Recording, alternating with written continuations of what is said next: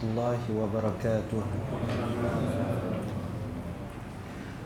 أحمدك ربي كما علمتنا أن نحمد وأصلي وأسلم على خير خلقك محمد صلى الله عليه وسلم أشهد أن لا إله إلا الله وحده لا شريك له وأشهد أن سيدنا محمدا عبده ورسوله اللهم صل وسلم على سيدنا محمد وعلى آله وصحبه وبارك وسلم أما بعد Ashabul Fadilah, Tutu Guru, para imam, muslimin, muslimat, hadirin, hadirat yang dirahmati Allah. Hari ini kita sambung lagi perbincangan berkenaan dengan soalan yang ke-199 Ta'at dan nikmat Maruf Al-Karhi ditanya kenapa orang yang taat mendapat taat. Maruf Al-Karhi yang dikenali dengan gelaran Abu Mahfuz wafat pada tahun 200 Hijrah. Merupakan ulama tasawuf yang terkenal di samping mustajab doanya. Beliau pernah ditanya berkenaan dengan cara untuk mendapatkan ketaatan. Beliau menjawab dengan katanya bi ikhrajid dunya min qulubihim. Walau kana syai'un minha fi qulubihim ma sahhat lahum sajdah. Dikeluarkan dunia daripada hati mereka dan sekiranya ada sesuatu daripada dunia dalam hati mereka tak sahlah ibadat bagi mereka walaupun satu sujud. Tuan-tuan dan puan-puan yang dirahmati Allah dalam bahasa yang mudah Nak rasa manis ibadat Nak rasa taat ibadat Nak rasa seronok dan rasa Suka dalam ibadat Pertama sekali kena buang segala bentuk dunia daripada hati kita. Bila kita buang daripada hati kita dunia Bermakna dunia tu bukan kita tak ada. Kita ada tapi hanya pada pada tangan kita. Dinisbahkan kepada seorang ulama dia berdoa Allahumma ja'ali dunya fi yadi wa la taj'alha fi qalbi. Ya Allah jadikanlah dunia pada genggaman tanganku tapi jangan jadi dunia bertakhta dalam hatiku Kadang-kadang ada orang tu pakai Mercedes baru. Parking pun tak sempat nak padang enjin. Dia sembahyang, dia boleh khusyuk dalam masjid. Tapi ada orang tu bawa basikal buruk je. Lupa nak kuci. Teringat main. Hilang dah basikal aku. Kenapa tuan-tuan? Hak yang pertama Kayanya dia tapi pada tangan je. Hak yang kedua Tak kaya dia pun tapi letak dalam hati dia. Jadi dengan sebab itu Kita kena faham Bahawa yang sebaik-baiknya adalah Dengan cara kita buang dunia seperti itu dalam dalam erti kata bukan anti dunia. Islam aja dunia pun kita nak dapat kebaik Rabbana atina fid dunya hasanah dan dunia pun Allah menyebut wala tansa nasibaka minad dunya. Jangan kamu lupa nasib bahagian kamu daripada dunia. Baik. Apakah tarikh nikmat di sisi sufi? Di sisi ahli tasawuf apa makna nikmat? Tarikh nikmat di sisi mereka banyak. Pertamanya nikmat yang besar ialah keluar dan terlepas daripada belenggu nafsu. Bila seorang tu boleh lawan daripada nafsu dan boleh kekang nafsu dia dan boleh keluar daripada nafsu, maka dia dapat nikmat yang besar. Nikmat ialah apa-apa yang menyampaikan kamu kepada hakikat dan memutuskan kamu daripada makhluk. Nikmat juga sesuatu tu kita faham akan hakikat dan kita tak kisah lagi kepada makhluk, maka pada masa itu itulah nikmat yang besar. Maknanya di sini ialah kita kenal setiap nikmat itu adanya mun'im. yakni pemberi nikmat maka pemberi nikmat adalah Allah Subhanahu wa taala sehingga almarhum Syekh Muhammad Mitwali Syarawi menyatakan malangnya orang dia banyak untuk berterima kasih kepada nikmat tetapi tidak berterima kasih kepada pemberi nikmat ramai orang banyak berkiblatkan dan juga mengagungkan sebab tapi lupa nak mengagungkan musabbib pencipta sebab jadi ini jadi masalah kita kita tengok nikmat duit, harta, rezeki, nikmat. Jadi kita sayang kepada nikmat. Tapi kita terlupa nak sayang kepada pemberi nikmat yakni Allah Subhanahu Wa Taala. Kita tak syukur kepada pemberi nikmat. Bila kita tak syukur kepada pemberi nikmat, maka nikmat tersebut hanya berlega sifat kemakhlukan. Makhluk saja. Tapi kita tak pernah sampai kepada Khalik yakni Allah Subhanahu Wa Taala. Ketiga nikmat ialah menjadikan menjauhkan dunia dan mendekatkan dirimu kepada Tuhanmu. Nikmat kita nak jauh daripada dunia dan dekat diri pada Tuhan. Kita tak nak dekatkan kepada dunia dan akhirnya menjauhkan kita daripada Tuhan. Tapi sebenarnya nikmat menyebabkan kita jauh daripada dunia. Tapi kita dekat kepada Tuhan. Galiknya manusia dekat pada Tuhan bila orang tak suka dah kat dia. Tak nak kawan dah dengan dia. Dan dalam keadaan macam-macam, masa itulah baru dia nampak tikus jadah. Barulah dia nampak bangun malam di tengah malam yang kelam. Pada masa itulah baru dia terasa. Jarang orang dalam keadaan puncak kenikmatan, dia boleh buat macam ini.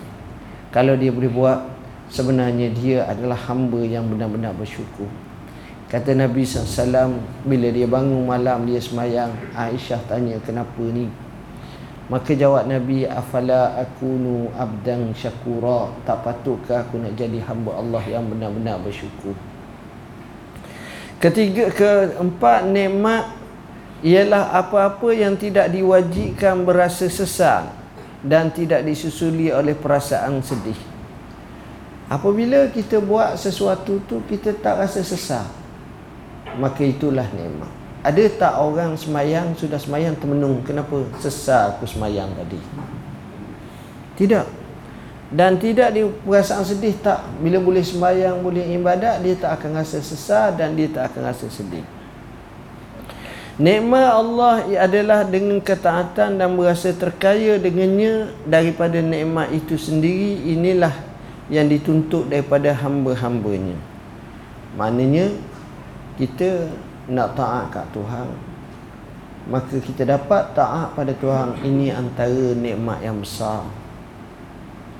Berapa ramai orang sihat pada kita payah nak semayang? Berapa ramai orang yang sihat pada kita kuat pada kita tak dapat peluang nak pergi ke Mekah buat haji? Tapi ada orang tu boleh. Dia pergi ke Mekah dia buat haji. Hari ni saya masuk dalam satu laman web kami seorang warga Ghana. Miskin. Papa dan miskin fakir yang amat sangat. Dia duduk di Ghana. Bukan duduk di bandar di ulu Ghana. Biasa sangat. Tiba-tiba ada satu drone.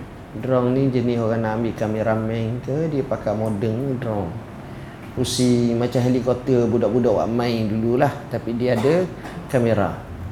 Jatuh kat dia. Dia pun pegang. Dia pun kata Ada ketak yang besar Yang menyebabkan boleh bawa aku ke Mekah? Maknanya ahli kota yang tak rajin tengok Kapal terbang yang tak rajin tengok Ada lagi dalam abad ke-20 ni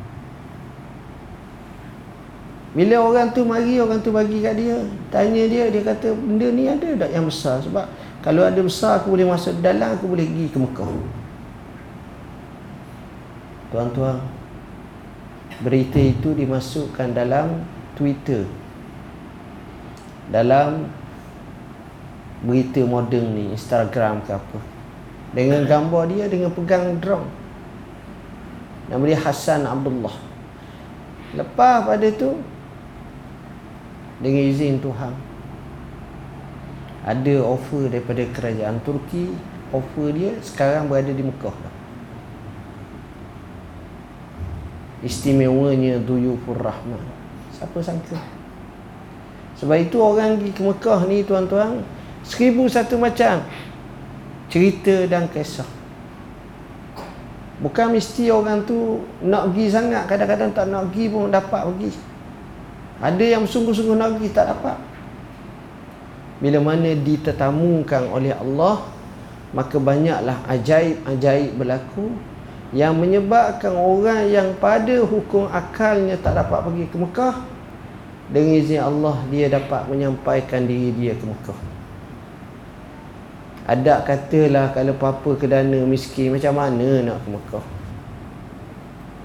Tapi itulah pilihan Tuhan Nikmat Allah Ta'ala adalah dengan ketaatan dan berasa terkaya dengannya daripada nikmat itu sendiri. Inilah yang ditutup oleh hamba-hambanya. Biar kita bila kita semayang, kita puasa, kita zakat, kita haji, kita baca Quran, kita belajar, kita rasa cukup. Dan kita rasa seronok. Maka nikmat seperti itu boleh membawa kepada kebaikan pada kita. Dan inilah keadaannya.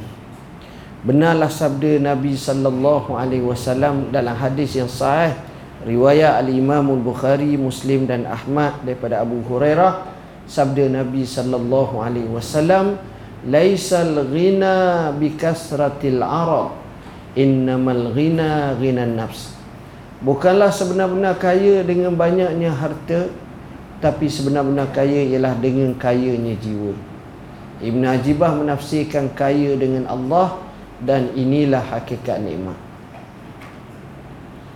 Jiwa tu kaya. Bila jiwa kita kaya, kita akan jadi senang. Kita akan jadi mudah, kita akan faham maksud kehidupan. Tapi kalau jiwa kita tak kaya, letih tuan-tuan. Penting kita mengkayakan jiwa kita.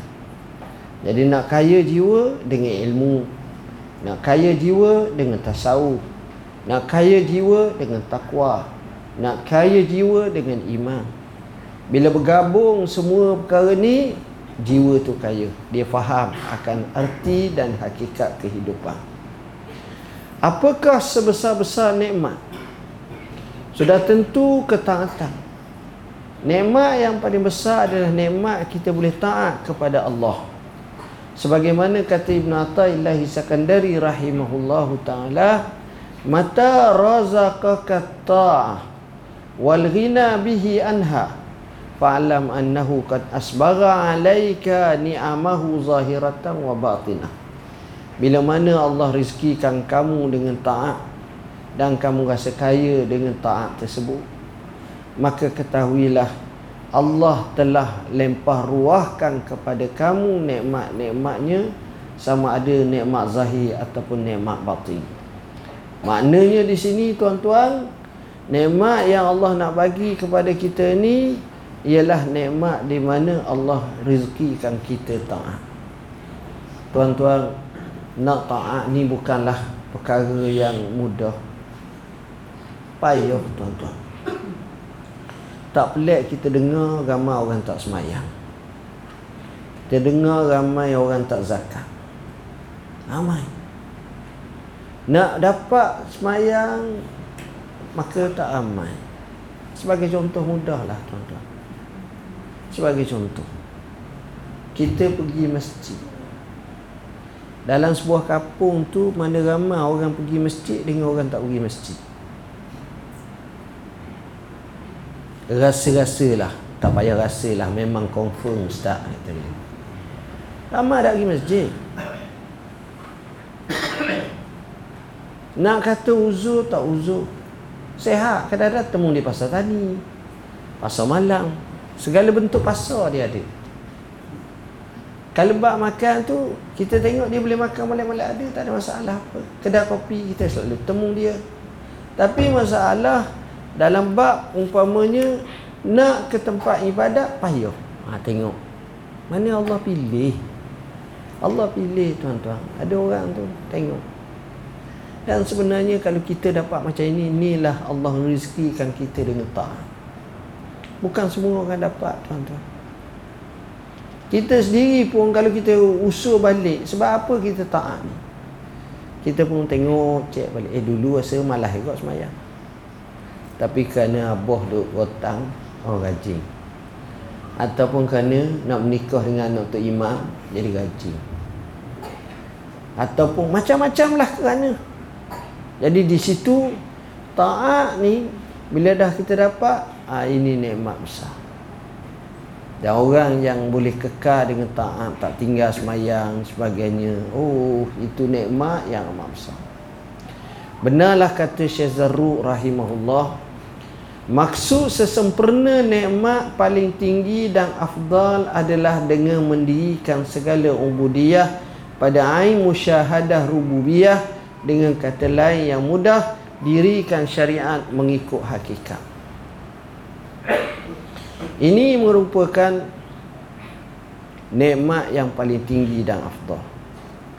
Kita nak zahirkan ubudiyah kerana wa ma khalaqtul jinna wal insa illa liya'budun Allah tak ciptakan manusia ni jin ni kecuali untuk ibadat padanya jadi kita menzahirkan ibadat dengan ubudiyah tu pada ain musyahadah rububiyah. Maknanya seolah-olah anta budallah ka'annaka tarah fa in lam takun tarahu fa innahu yaraka. Mu ibadat ke Allah seolah-olah kamu nampak Allah. Kalau kamu tak nampak maka yakinlah Allah nampak kamu. Bila nampak tu datang sebuah gerung. Rasa takut, rasa hebat, rasa kagum dan semuanya bercampur. Dengan kata lain yang mudah dirikan syariat mengikut hakikat. Dengan kata lain, kita dirikan syariat ini mengikut hakikat. Apa mana? Maknanya bila kita solat dia adalah syariat. Tapi di sebalik syariat yang kita solat itu, kita memahami hakikat solat itu sebagai penzahiran kita kepada Tuhan dari segi ubudiyah rasa cinta kita, rasa takut kita, rasa patuh kita, rasa kehambaan kita kepada Allah, maka di situlah kita faham akan hakikat solat itu. Sebab itu kepala kita yang paling tinggi kita letak sama pada kaki kita masa sujud sebagai tanda ubudiyah ghayatul khudu' sebagai kemuncak ketaatan kepatuhan dan kehinaan kepada Allah Rabb Al-Alamin menghina kepala kepada makhluk hina kita tetapi menghina kepala kepada tuang dan Tuhan makhluk mulia kita sebab kita memuliakan kita memuliakan Tuhan maka percikan kemuliaan itu singgah pada diri kita pada kehidupan kita. Hari ini beza. Kita berinteraksi dengan Tuhan beza tuan-tuan. Kalau makhluk kita takut kepadanya kita kena lari. Macam takut harimau takut singa. Tetapi Tuhan kalau kita takut kepadanya kita kena pergi kerana Tuhan kita nak lari mana? Tak ada tempat dan ruang untuk kita lari melainkan kita kena pergi kepada Tuhan. Itulah makna kita takut kepada Allah. Kemudian bagaimanakah alamat seseorang mendapat taufik?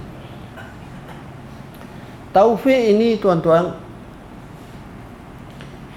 pada istilah sufi dengan maksud Allah menjadikan perbuatan hambanya bertepatan dengan apa yang disukai dan diredainya.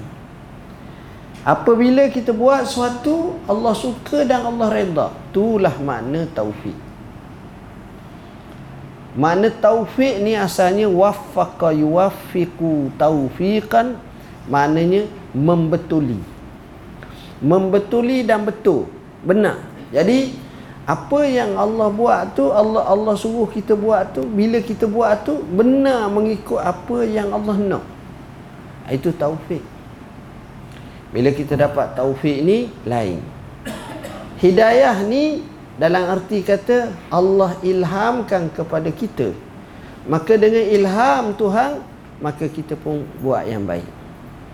Bila kita buat yang baik maka itu taufik orang kata wabillahi taufik wabillahi taufik wal hidayah.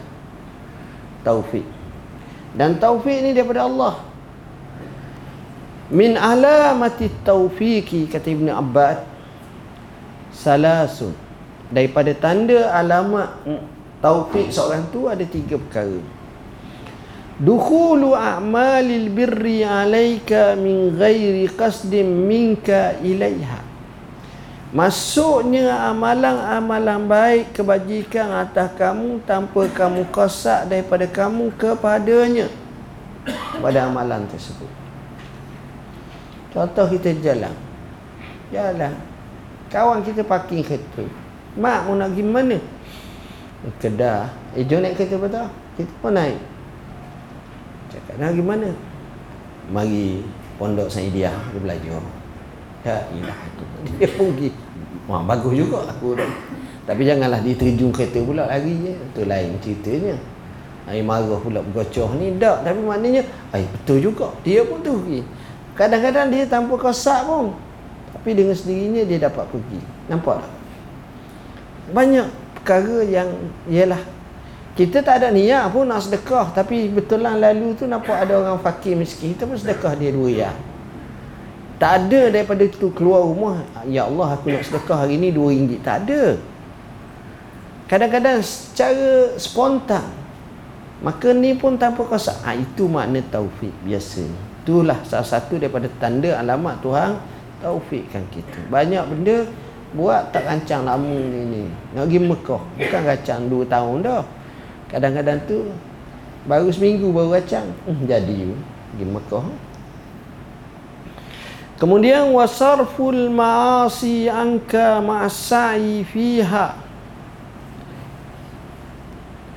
Fathu babil lijak berpalingnya maksiat-maksiat daripada kamu bersama dengan boleh pergi ke arah itu dan dibuka padanya pintu ha, bersama cara macam tu.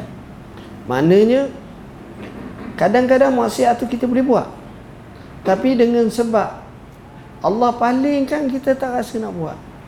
Kita tinggal. Ada orang tu dia boleh buat. Orang kata maksiat ni ataupun baik pun dia kena ada tiga. Dia kena ada peluang dia kena ada ruang dan dia ada kehendak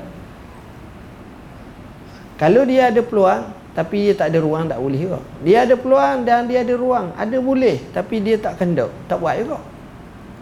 Jadi bila bergabung ni barulah jadi benda tu. Jadi bila bergabung perkara macam ini dia pula berserta nak pergi. Ni tak. Dalam keadaan macam itu Allah hendakan bila Allah hendakan maknanya orang ni orang yang Allah beri taufikkan padanya kadang-kadang tuan-tuan kita tengok ramai orang buat maksiat. Tapi dia di celah itu dia tak buat. Allah sisihkan dia. Allah sisihkan. Maka ini Allah taufikkan dia. Kemudian wal iftiqar fathu babil lija' wal iftiqar ila Allah taala fi kulli ahwal. Allah buka pintu kembali kepada Allah berharap semata-mata kepada Allah pada semua keadaan. Dia sebut la haula wala quwwata illa billahil aliyyil azim la haula wala quwwata illa billahil aliyyil azim astaghfirullah wa atubu ilaihi ilahi lastu lil firdausi ahla. Seumpamanya doa rintih munajat zikir sebagainya sentiasa ingat ke Allah maka orang ini adalah orang yang baik. Apakah tafsiran hikmah ibni ataillah man asyraqat bidayatuhu asyraqat nihayatuhu Siapa yang terang dan bercahaya pada permulaannya Nescaya terang dan bercahaya juga pada kesudahannya. Apa makna hikmah ni? Syazarru menafsirkan hikmah ini dengan lebih jelas katanya siapa yang bercahaya pada permulaannya kerana kembali kepada Allah Subhanahu wa taala pasti bercahaya pada akhirnya iaitu sampai kepada Allah taala. Tengok ni hak pertama. Siapa yang bercahaya pada permulaannya kerana kembali kepada Allah pasti bercahaya pada akhirnya. Kita tengok seorang muda kampung kita namanya Ahmad sebagai contoh. Mak ni daripada muda lagi rajin ke masjid, rajin ke surau, rajin ibadah, rajin sekali. Sampailah mak tua. Akhirnya mak mati. Kawan-kawan mak kata apa? Dia tu orang tak orang tak kisah dah. Memang daripada awal lagi. Jenis orang baik dah jenis orang kembali kepada Allah tu. Jadi tak pelik pada akhirnya dia jadi macam tu sebab ia telah sampai kepada Allah. Dia daripada awal lagi. Ha, oleh kerana itu nak betul manusia ni betul daripada awal. Betul daripada tua payah sikit. Mana daripada budak daripada kanak-kanak ha, itu lagi mudah. Bila dan tua bangka ai payah dia boleh buat dia lari dia cuai dia lari dia dia, dia ada pandai juga wah mengelak tu. Payah orang tua ni payah. Minta maaf lah saya bukan apa-apa sebab itu nak raya anak-anak kita cucu kita daripada kecil lagi. Bila anak kita cucu kita daripada kecil lagi kita boleh asuh dia insya-Allah. Bila besar pun dia jadi mudah. Kalau besar baru kita nak buat ah payahlah Siapa yang bercahaya pada permulaannya dengan berkorban? Yang kedua Siapa yang bercahaya pada permulaannya dengan iltizam tarikat? Pasti percaya pada bercahaya pada akhirnya itu terbuka hakikatnya. Awal lagi dia telah belajar, dia telah faham, dia telah reti Dia telah meng, mengaji, mengkaji. Galiknya pada akhirnya fahamnya lebih. Tuan-tuan kita semayang. Kadang-kadang semayang kita ni kita tak rasa apa. Tapi bila kita belajar kita belajar kita mengertikan solat itu dan kita cuba memahami maksud falsafah salat itu dengan sebenarnya maka pada masa akhirnya barulah kita terasa bila kita solat itu ada kesan hakikat solat itu telah terwujud pada diri kita. Dan kadang-kadang kita pun fikir masa dulu dia tak nampak macam ni. Saya contoh. Ada orang tu semayang malam. Semayang je malam.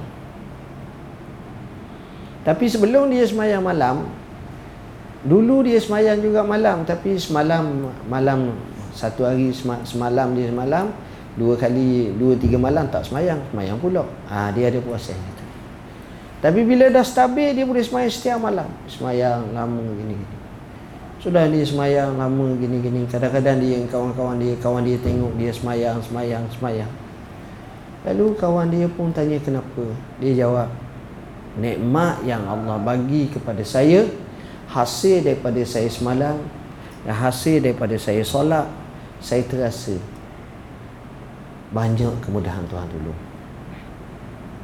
banyak kelapangan Tuhan tolong. Banyak rezeki Tuhan bagi. Allah tak jadi saya ni susah dalam hidup. Ha, dia cerita dah.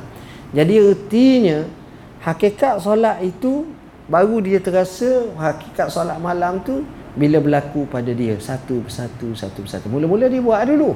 Baik. Ketiga siapa yang percaya pada permulaannya dengan berkorban? Kerana Allah Subhanahu Wa Taala pasti bercahaya. Kerana Allah Taala pasti bercahaya pada akhirnya dengan mendapat gantian daripada Allah. Korban apa benda kita korban kita akan dapat. Tuan-tuan tengok orang pergi Mekah dia korban duit dia banyak. Tapi biasanya dia balik Allah ganti. Orang yang sembelih binatang korban dia sembelihlah binatang korban. Kemudian Allah ganti datang rezeki dia kat mana-mana pun. Ada. Ha, jangan ingat bahawa kalau dia korban ni habis dah. Tak. Allah ganti. Sebenarnya inilah rahsia-rahsia orang-orang kaya. Bila mana dia banyak donation dia banyak melakukan pembayaran zakat dia banyak bersedekah dia banyak berinfak Allah gandakan dia luar biasa. Allah gandakan luar biasa tak sangka pun. Tapi itulah yang berlaku. Siapa yang bercahaya pada permulaannya dengan mengangkat himmah daripada segala makhluk pasti bercahaya pada akhirnya dengan kasyaf dan perhatian Allah. Kalau dia cuba tidak bergantung kepada makhluk dia bergantung kepada Allah. Dia tekak bulat-bulat kepada Allah dia nak jadi orang yang benar-benar kembali kepada Allah. Maka kesan daripada sikap dan sifat seperti itu menyebabkan Allah Subhanahu Wa Taala bagi kepadanya. Kita tengok banyak kasyah perhatian Allah kemudahan yang Allah bagi. Perkara yang tak tak logik pun pada hukum akalnya tapi dengan sebab sikap dia takwa dia yakin dia pada Allah Allah selesaikan urusan hidupnya. Hal ini adalah kerana permulaan mencerminkan kesudahan. Siapa yang permulaannya pasti kepada Allah dan kesudahannya. Kepada Allah lah kesudahannya. Tuan-tuan sebagai contoh. Galibnya kalau kita tengok orang yang hebat dia ada macam-macam. Ada yang orang hebat daripada awal lagi dia hebat. Akhir dia hebat. Ada orang daripada awal tak hebat kemudian dia develop akhirnya dia jadi hebat. Ada orang tu memang dia tak hebat sampai kesudah dia tak hebat. Oh ni ramai sekali.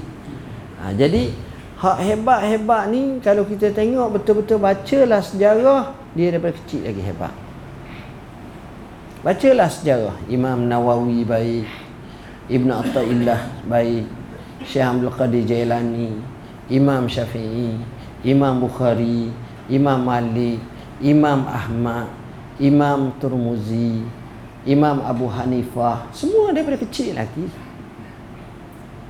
Jadi bila daripada kecil itulah Maknanya Seolah-olah bagi mereka ini bergabung antara dua.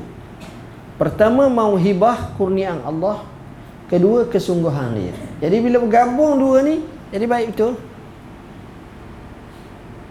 Tapi kalau tak boleh gabung dua ni ah susah. Mungkin dia ada mau hebah tapi dia tak tak tak bersungguh. Dia tak lagi mana rock sikit-sikit gitulah. Ada orang tu dia punya kesungguhan tapi dia tak lagi mana. Kau ni macam tu je lah. Tu dia kata. Kau ni jenis tak nampak. Payuh. Ha. Tapi bila bergabung dua ni, ha, itu menyebabkan dia naik tinggi. Tengok apa-apa bidang pun, dia macam tu ya tuan-tuan. Inilah kurniaan Allah Subhanahu Wa Taala. Jadi man asyraqat bidayatuhu asyraqat nihayatuh. Kita ni akan petik hasil apabila kita tua.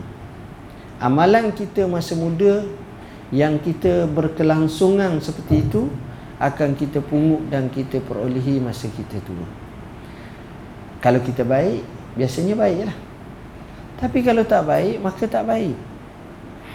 Walaupun kita kata kita baik. Ha, jadi yang inilah menjadi satu cabaran yang amat-amat besar dalam hidup kita. Oleh kerana itu, daripada awal lagi, siapa dia nak baik pada akhirnya, awal lagi dia kena buat baik.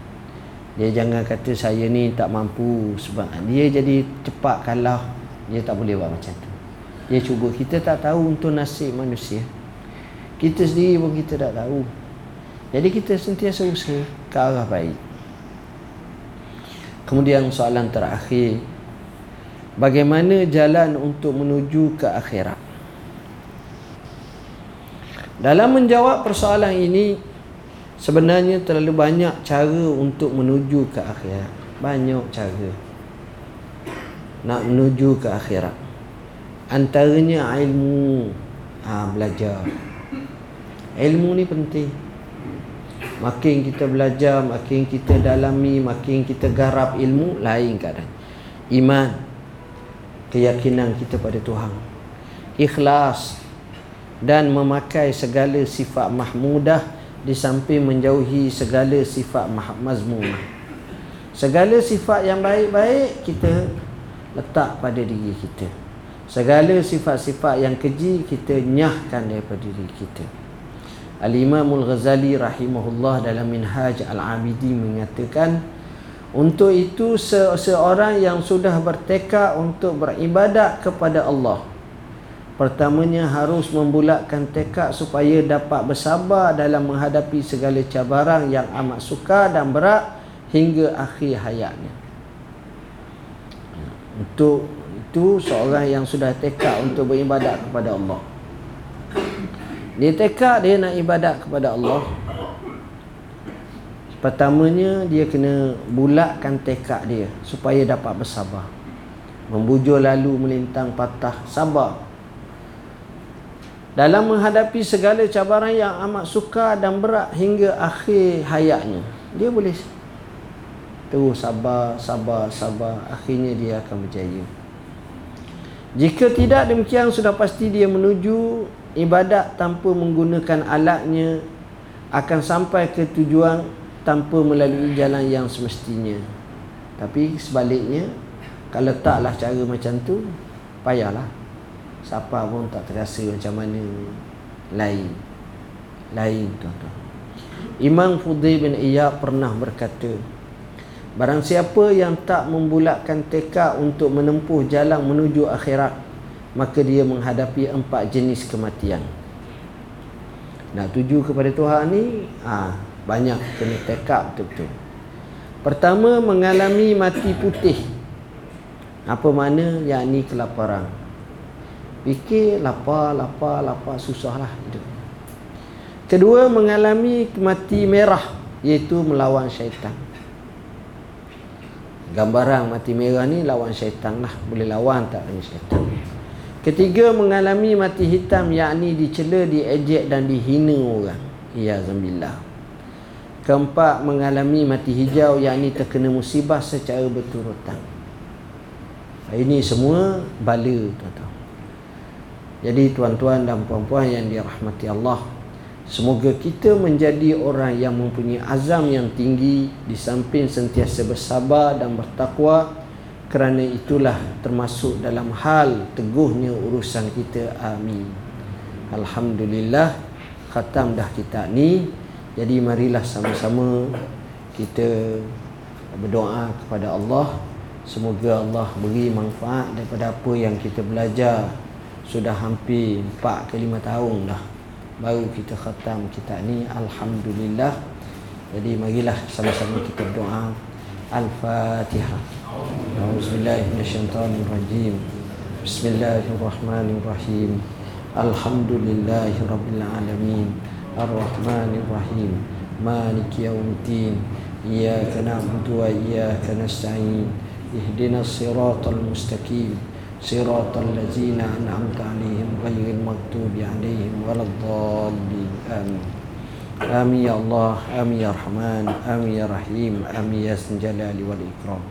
يا الله يا الله فكهنا في الدين علمنا التأويل. اللهم إنا نسألك علما نافعا ورزقا طيبا وعملا متقبلا. اللهم إنا نعوذ بك من علم لا ينفع ومن قلب لا يخشع ومن نفس لا تشبع. ومن عين لا تدمع ومن دعوة لا يستجاب لها يا الله اللهم إنا نسألك الهدى والتقى والعفاف والغنى اللهم إنا نسألك أن تيسر أمورنا وأن تحقق رجاءنا يا الله اللهم إنا نعوذ بك من جهد البلاء ودرك الشقاء وسوء القضاء وشماتة الأعداء اللهم إنا نعوذ بك من زوال نعمتك وتحول عافيتك وفجاءة نقمتك وجميع سخطك اللهم إنا نسألك يا الله يا رحمن يا رحيم سلامة في الدين وعافية في الجسد وزيادة في العلم وبركة في الرزق وتوبة قبل الموت ورحمة عند الموت ومغفرة بعد الموت اللهم هون علينا في سكرات الموت والنجاة من النار والعفو عند الحساب اللهم ربنا آتنا في الدنيا حسنة وفي الآخرة حسنة وقنا عذاب النار وصلى الله على سيدنا محمد وعلى آله وصحبه وسلم والحمد لله رب العالمين Tuan-tuan dan puan-puan yang dirahmati Allah uh, Sebelum saya tutup majlis ini Ada beberapa pesanan Pesanan yang pertama insya-Allah besok kita tengok anak bulan. Dan kita kena faham 10 awal Zulhijjah adalah waktu yang utama. Jadi patutnya kita mulakan tingkatkan amalan kita. Dan puasa pada hari Arafah adalah puasa hari yang cukup besar fadilatnya. Kita digalakkan untuk melaksanakan satu ibadat namanya korban dan bagi mereka yang berkemampuan kalau boleh korbanlah kadar yang ada padanya. Sebahagian kalau mampu seko seko. Tak boleh seko lembu seko kambing. Artinya kita cuba buat untuk kita zahirkan apa yang dianggap sebagai syiar membesarkan syiar agama Allah. Kalau ini kita dapat lakukan sudah barang tentu kebaikan kepada kita. Dan pada hari-hari seperti inilah Rasulullah sallallahu alaihi wasallam ajar kepada kita banyak perkara. Antaranya Allah perintahkan zikir kepada Allah banyak-banyak. Sebab itu istimewanya hari raya Aidil Adha takbir itu sampai dilajakkan sampai 4 hari. Bermula daripada hari raya sampailah hari yang kedua ketiga sampailah kepada 11 12 13 hari tasyrik dan setengah kata sampai bermula daripada hari Arafah lagi. Maknanya di situ yang paling penting kita banyakkan lakukan ibadat kepada Tuhan, berdoa, bermunajat pada Tuhan terutamanya pada hari Arafah. Jadi sekadar itu yang dapat saya sampaikan. Aku qauli hadza wa astaghfirullah azim li wa lakum. Wassalamualaikum warahmatullahi wabarakatuh.